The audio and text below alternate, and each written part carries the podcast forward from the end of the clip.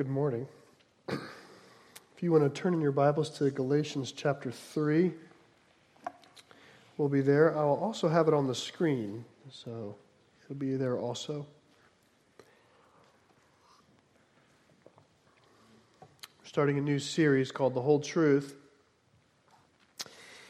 And I want to show you something from uh, a few days gone by for me. I'm going to show you um, it's a bomb, it's a specific kind of bomb called a GBU 12.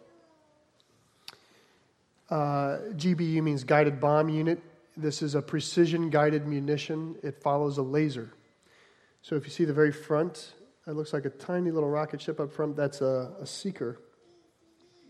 The bomb itself is uh, the middle, probably the middle half of the bomb that has that slight curvature. That's the bomb. The, the third in front that section in front is really just a guidance kit. And then in the back is a fin kit. The stabilizers come out.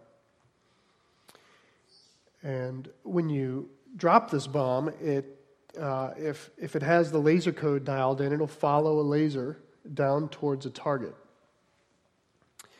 Uh, and it uses a form of guidance called bang bang guidance. Uh, which is really just an engineering term. It's not a military term. Bang bang guidance means it's sort of a binary way of thinking. It's a very simple way of processing where the the seeker, the little sensor head up front, is it's either on or it's not on. And in the reality of that for a bomb that's falling is, is when it's on, it will correct the bomb's flight path back towards the laser. Uh, in, completely. It's, it's, it's not ever going towards the target, it's going towards the laser. So it does a hard overcorrect and it comes back towards the laser, and then it sees it's passing the laser and does a hard overcorrect and corrects back to the laser. And so what you end up getting is sort of this, this cycle, this dampening curvature towards the target. I'll show you a, a picture here. Actually, this isn't it. This is for me mostly. Uh, this is uh, a rendering.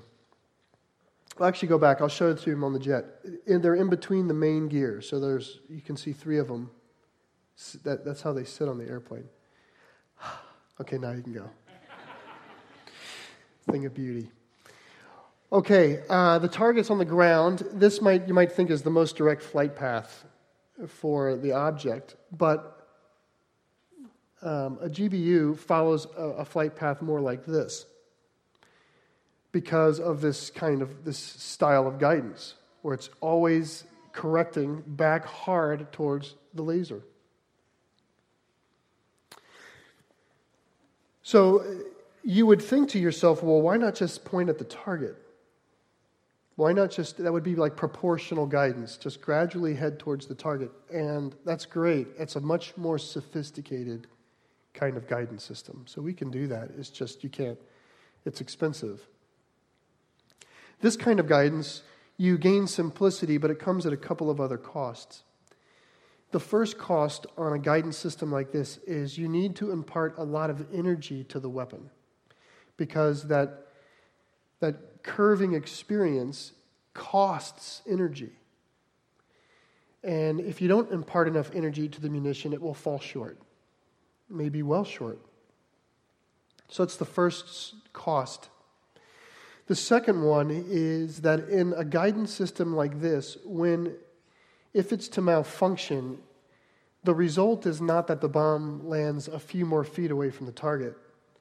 Like if you imagine a fin locking, or the sensor breaking at some point in the flight path, be, you just imagine, because the flight path is never actually towards the target, if something goes wrong, the bomb will land not close to the target, but maybe a half mile away from the target uh, if you got like a, a, a finlock or something like that. So it's, it's, a, it's, it's an interesting kind of guidance because the goal is precision, but the correction is never actually accurate. It's dampening itself out all along the way.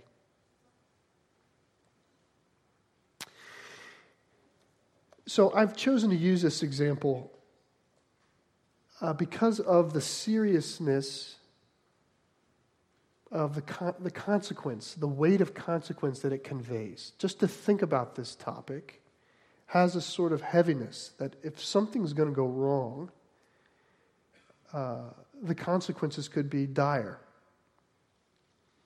And I want to take, I actually want to take that feeling uh, across subjects and into, into the notion of our Christian life, into the notion of the gospel. And just think with me for a second.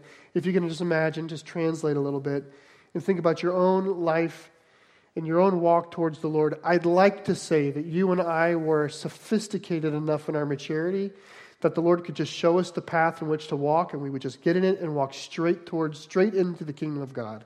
That it was that simple, but it's not simple. It's hard.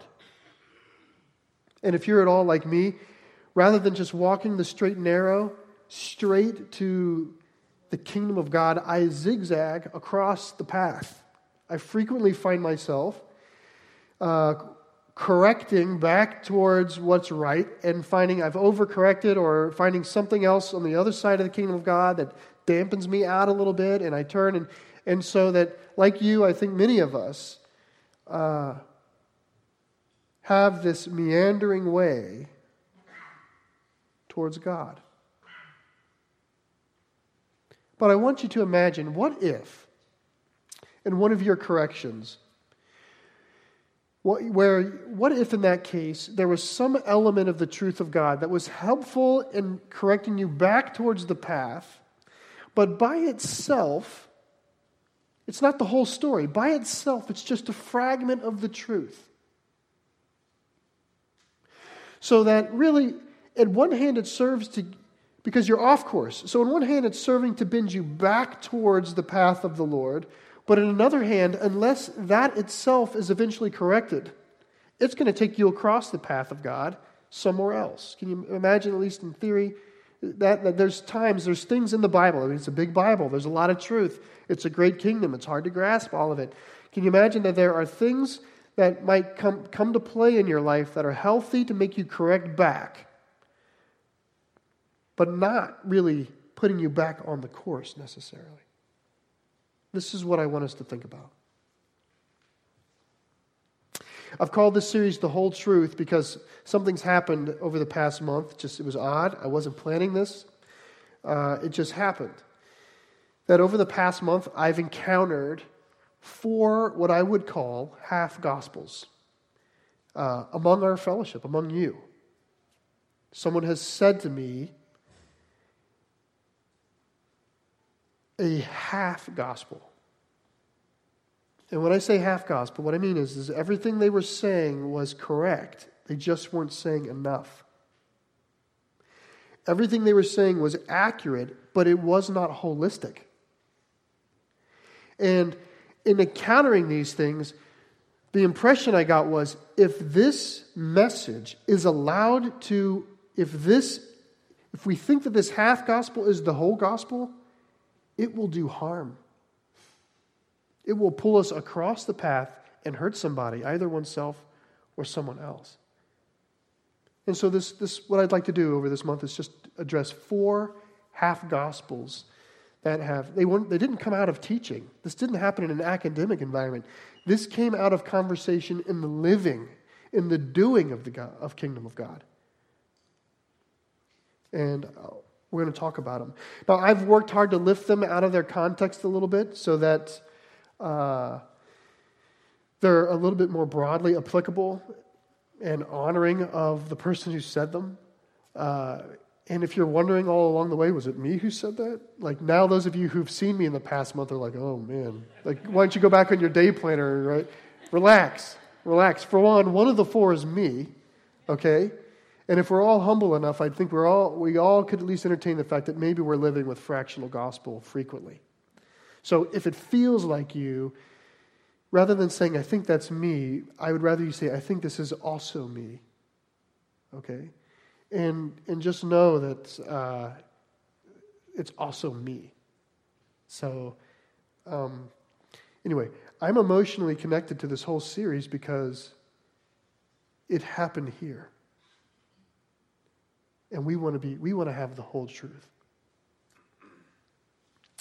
Okay, so with that said, we're going to look at th- this truth, uh, this first half truth. And to do that, I want us to look in uh, the book of Galatians. Galatians chapter 3. And the scripture is going to be on the screen. I'm going to read it. And we're going to do three and a half verses today. I'm going to read it, and then, and then we'll work through it. Galatians 3, verse 10. Paul the Apostle writes For all who rely on works of the law are under a curse. For it is written, Cursed be everyone who does not abide by all things written in the book of the law and do them. Now, it is evident that no one is justified before God by the law, for the righteous shall live by faith. But the law is not of faith. Rather, the one who does them shall live by them. Christ redeemed us from the curse of the law by becoming a curse for us. And I want to stop there. Paul wrote the letter to, of Galatians to churches that occupied a region of what is common now you would think of as the country of Turkey. The region was known as Galatia. And Paul, you could think these were the churches that Paul planted predominantly in his first missionary journey. When Paul came to this area the first time, he brought peace with God and freedom through Christ to churches and peoples whose basic worldview, their basic worldview sounded roughly like this. Their spirituality was superstition it was amoral, and it was pluralistic. When I say superstition, I mean the driving force of most of their spirituality was uh, using the divine to rearrange their life. It was circumstantial spirituality. I need something, I go to the gods to get something. I want to manipulate something in my life, I go to the gods to appease them so that something might be manipulated. Okay? That's what I mean by superstition. It's amoral in the sense that the prevailing spirituality did not really levy on the adherent ways to live or ways to behave or rights and wrongs. That was, it sort of sat back in the cultural mores of how neighbors ought to treat neighbors. That was a cultural concept, not really a religious concept. And it was pluralistic, meaning that there was a wide, wide degree of freedom as to which God you chose to follow versus which God I chose to follow. There was, there was just tons of freedom on that because, after all, it's just superstitious and it's not really moralistic. This is, we should identify with all this, by the way. These are the people that Paul reached with the gospel. And through that, he brought them freedom from sin and victory in Christ. Well, things were going pretty well, except for the fact that a faction showed up in this region, a half truth kind of faction, and they were strongly committed to the law, the Jewish law, what they would call the law of Moses or the Torah or the law. They, their life was focused on the law. Their relationship to the Lord was viewed through the law. And the way they justified their relationship with God was by the law. They relied on the law for that, on doing the right things. And this is what brings up uh, the half truth today is this is the half truth pertaining to the question of righteousness. How is it that you and I are righteous? This word righteous. How do we think of that? So, to the question of how do I bring pleasure to God? someone in this faction would say, Well, I bring pleasure to God when I do the right thing. Or to the question of how is peace with God found? They might say, Well, peace with God is found in obedience. Or what can be said about me when I do good or evil? A person of this faction might say, When I do good, I am closer to the Lord, and when I do evil, I'm farther from God. Or, if we were asked, What does God think about me? Well, they might say, Well, it depends on how I've been. Or, to the question of, On what is my hope reliant? They might say, Well, our hope is reliant on how we have been before the Lord. And Paul is going to push back against this. And in his writing here, he's going to push back. And, and as you might have already heard or seen, he quotes the scriptures quite a few times. So, three times in three and a half verses, he's going to quote the scriptures. And, and he's usually drawing from the law. So, two of the three are from Deuteronomy, which is the categorical example of the law, and the other one is from the prophets, Habakkuk. And so he's going to respond to this sort of half truth. He's going to push back on it with the whole truth. And here, let's walk through it together, and then we'll, we'll reflect a little bit for our time. Verse 10, he writes For all who rely on the works of the law are under a curse.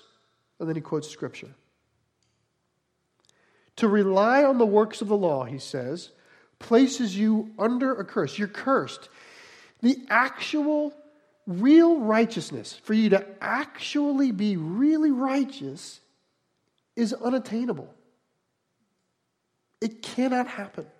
You cannot do it. I can't do it, and you can't do it. None of us can actually be righteous. Jesus, you know how Jesus ministered to this? He ministered to this in his life of ministry by making true righteousness seem preposterously distant. He would say things like this It's written, You shall not murder, but I say, if you've cursed somebody in your heart, you're guilty of murder. Or, it's written, You shall not commit adultery, but I say, if you've looked on another person with lustful eyes, you're guilty of adultery. Do you see what he's done? He's saying, Don't even try to rely on your righteousness to justify yourself because you're not. You can't. There's one occasion where a rich man comes to Jesus and he says, Good teacher, what must I do to be saved? And Jesus, after asking him what he means by good, he goes on to say, Well, what about the law? Have you followed the law? And the, and the man says, I've kept, been busy to keep all the tenets of the law. To which Jesus replies, Well, then just give everything you have to the poor and follow me. Now, this teaching is not about money. This teaching is about exposing someone's false view of their own righteousness. That's what he's doing. To be wholly righteous is to be wholly God's, and he's not. There'll be a day where the Pharisees, Jesus tells them one day when the Son of Man is seated on the throne judging all the nations, people just like you, when I choose not to see you or not to accept you, or when I judge you, you're going to say, Lord, Lord, didn't we do this? And didn't we do that? And didn't we do this? And didn't we do that? And to which the Lord is going to reply, Depart from me, for I never knew you. Notice he doesn't say, Depart from me because you didn't do that. They did do that. They did the things that they said. But they're not righteous in them. Verse 11. Now it's evident that no one is justified before God by the law. For the righteous live by faith. He says, righteousness is not found by adhering to the law. Rather, we look to faith as our hope. We rely on God for life. Faithfulness in God is our hope. That's what he says. Doing acts of righteousness equals I mean, if you're pursuing righteousness through labor, then doing the acts of righteousness equals relying on yourself. If faithfulness is your path, if trusting in God is what you're doing, then that equals relying on God for His work. That's what Paul says. He says, in fact, no one's ever been considered righteous by doing the acts of the law. Rather, God deems people righteous based upon their faithfulness to Him, living by faith. I will be known as righteous through my firm reliance on God. That's what he's saying. Verse 12. But the law is not of faith. Rather, the one who does them shall live by them. He's saying, listen, the law and the faith are different. The law, following the law, suggests a pursuit of self reliance which we know verse 10 is crazy because why in the world would you rely on yourself since you can't actually be righteous? He says pursuing the law and faith are different. Now, you can pursue the law and have faith. So it's worth watching, right? You could approach the subject of peace with God by relying on your own doing. You could have a bankrupt hope that doing something will bring approval from God, even as you believe that Jesus Christ died for your sins. You could believe in the death and the resurrection of Jesus Christ and all those things, but what you're actually doing in your life could be bankrupt.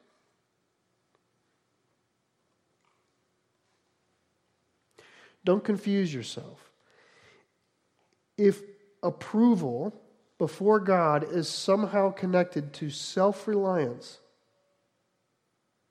you're cursed because you're hopeless in that path. Verse 13 Christ redeemed us from the curse of the law by becoming a curse for us. Paul would say the truth is we are cursed.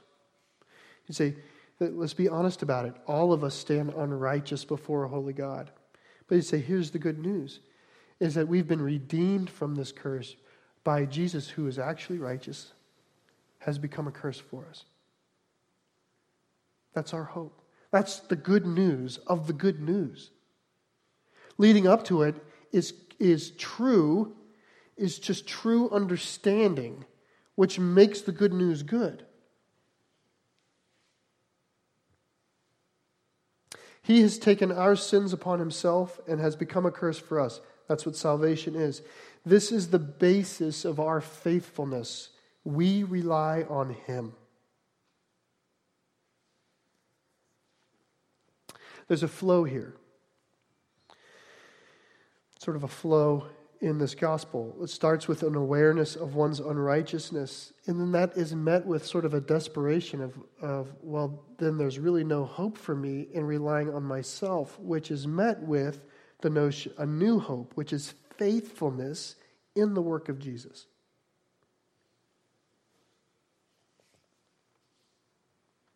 And in this picture,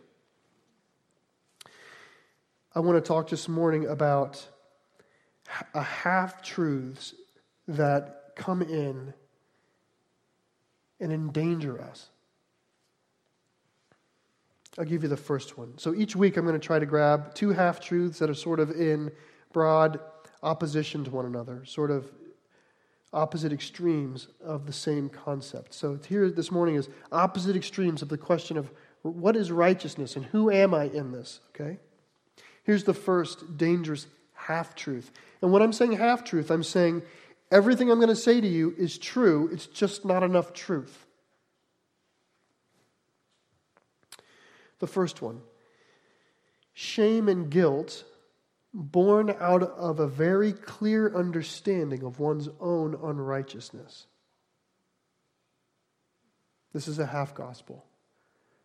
A person whose life is defined by shame and guilt not because of their incorrect understanding of their unrighteousness, but of an, a correct understanding of their unrighteousness. someone who habitually lives in the gutter at the foot of the cross.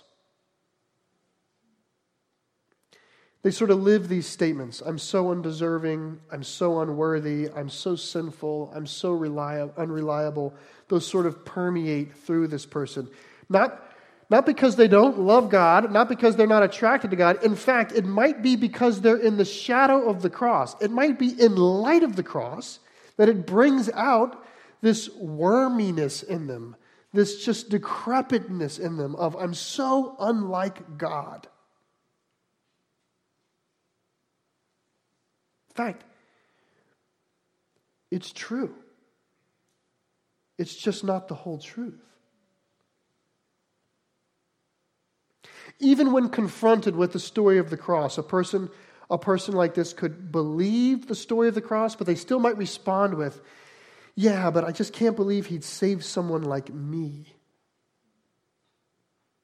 And a person like this feels a great deal of humility. So the humility sort of reports to them that they're pursuing holiness. It's a real feeling because it flows from a clear understanding, not an incorrect understanding, a clear and correct understanding of their unrighteousness before the Lord.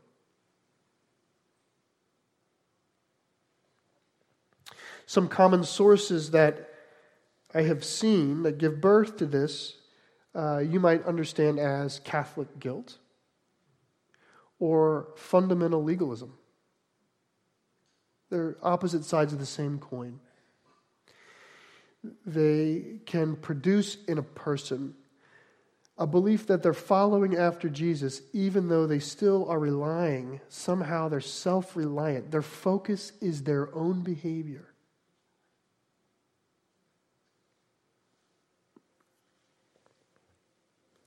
Both of these positions, uh, Catholic guilt or legalistic guilt, doesn't matter, they both hold deeply tr- faithful to the crucifixion of Jesus Christ for the forgiveness of sins.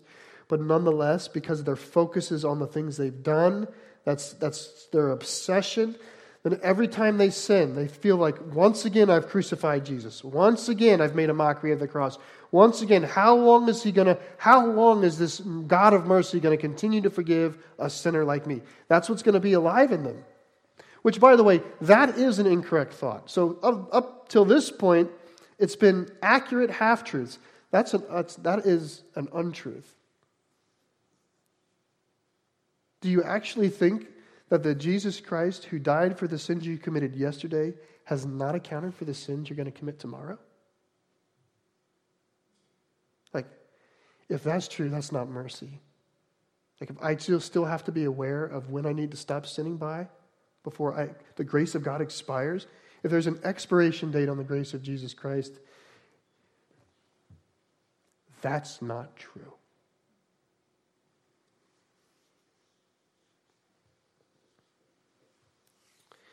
This is the first half gospel. Now, on the other side, on the other side, the other wild point of correction on the other side of the path of God would be this other half gospel, which I would describe as lazy spirituality born from a clear understanding that we are not justified by the law.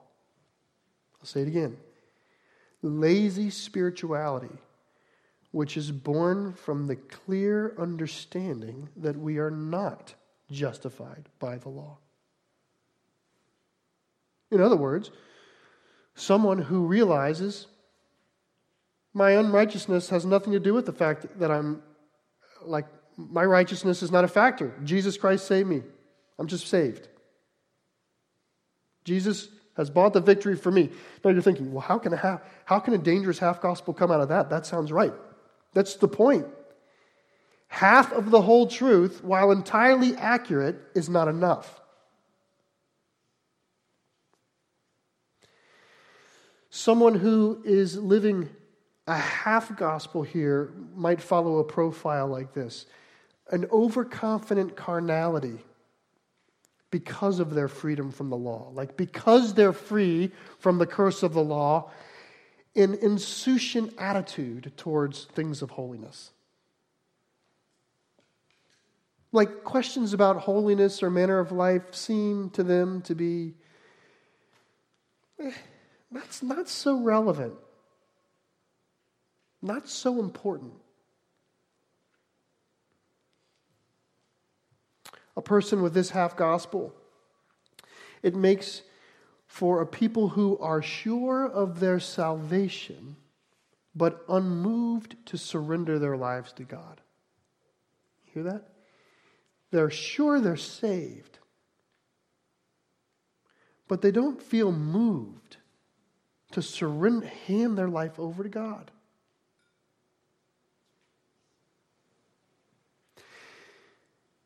This profile sometimes exhibits the absence of humility. Just maybe a little too much victory. A hands off attitude regarding the manner of life. If you approach a person like this about their manner of life rather than responding with humility and sort of self introspection as to maybe what, what about me may be out of order, rather they respond with defensiveness and abrasiveness and arrogance. Who are you to tell me how to live? I'm saved. A person like this, their spiritual interest is often in what else God will do for them. If God saved them, well, what else will God do for me?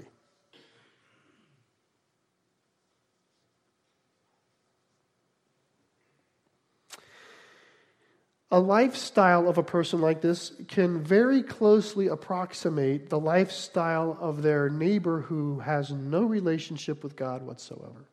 So you can have a person with this half gospel who can believe in the death, the historical death and resurrection of Jesus Christ, and the gospel need for us to lean on him for the forgiveness of sins. They'll say all of that and they'll believe all of that, and yet their manner of living will almost identically approximate their neighbor. Because sin's not really a big part of it, righteousness is not really a big part of it. That half of the gospel doesn't come into play. A person like this might often, uh, when things go wrong in their life, and I mean things like uh, a wayward child or a broken marriage, when things go wrong like this, sometimes they're very surprised and spiritually dismayed, dismayed as though, what has gone wrong with God? How has God failed me? Because their relationship with the Lord is not really, has not really invited him in to deal with issues of sin. It's always held him at bay as a gift giver. He's given me salvation. So when things go wrong, what's going on? What, what, what's happened? Because they don't really have eyes to see what God's internally trying to do.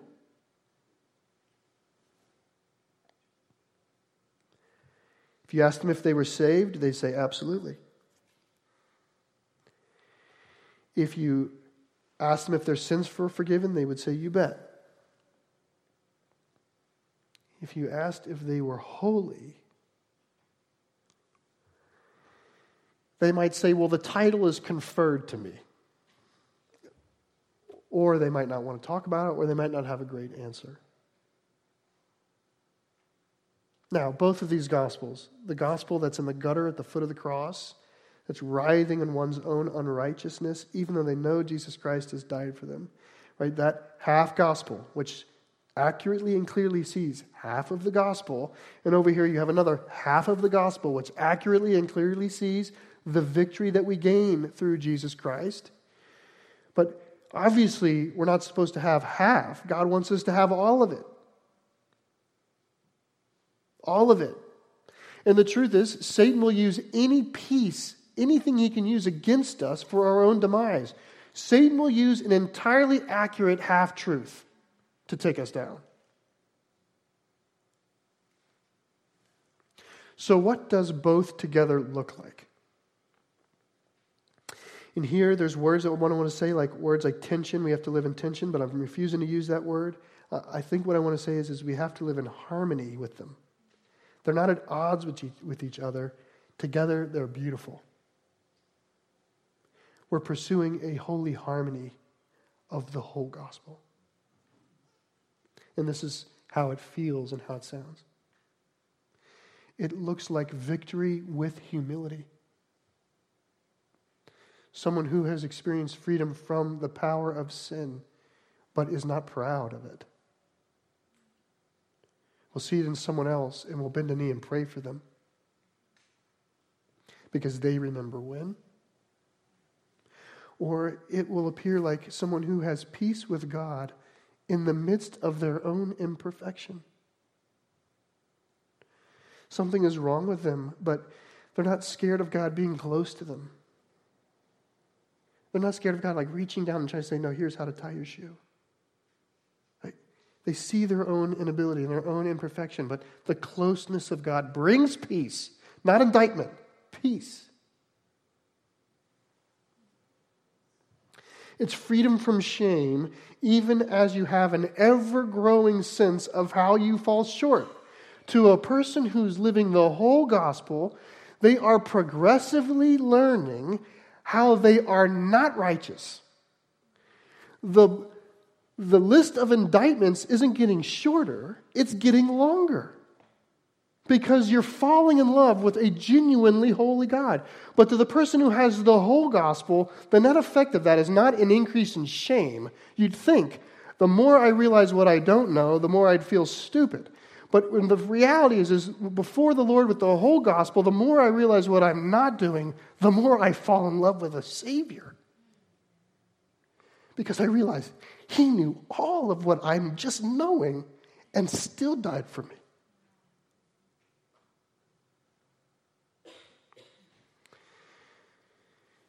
To the person with the whole gospel, they have a deep sense that God's major will in their life, what God really wants to do for them in their life, is internal and not external.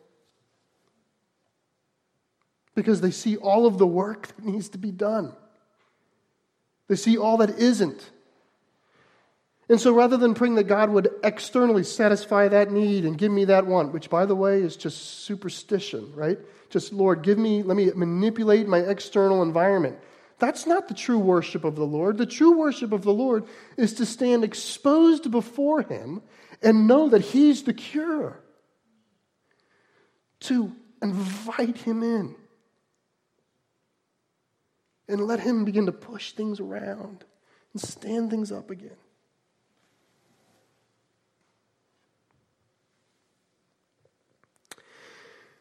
A person with the whole gospel approaches the ups and downs of sin with confidence. I can go on with my head up because Jesus Christ died for me. And He didn't just die for my yesterday, He died for my tomorrow. And I know that. In fact, a person with the whole gospel can at last really begin to face themselves, really begin to honestly face themselves because they have a Savior who's a friend. That's what it means to live by faith.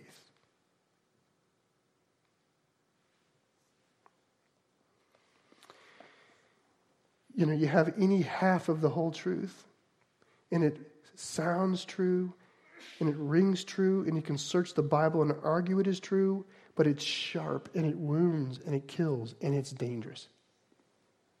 It's dangerous. We want to be people of the whole saving gospel.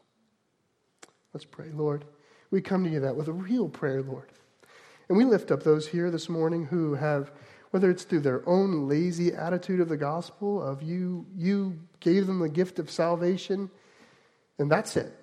Or whether it's someone who just before you, Lord, in the shade of you, feels just still feels your wrath or your anger or your disappointment or your frown or your dismay.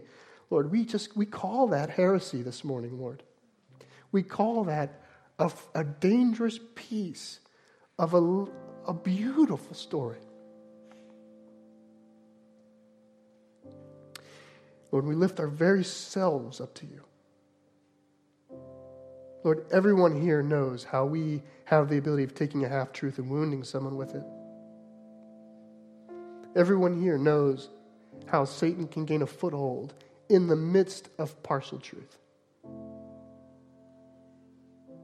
So, Lord, we ask that you would rescue us with all of your counsel, all of your spirit, all of your help. So that through our life, it may take us more energy, it may, but as we zigzag across your path, Lord, we will eventually arrive at your feet and call you friend. Amen.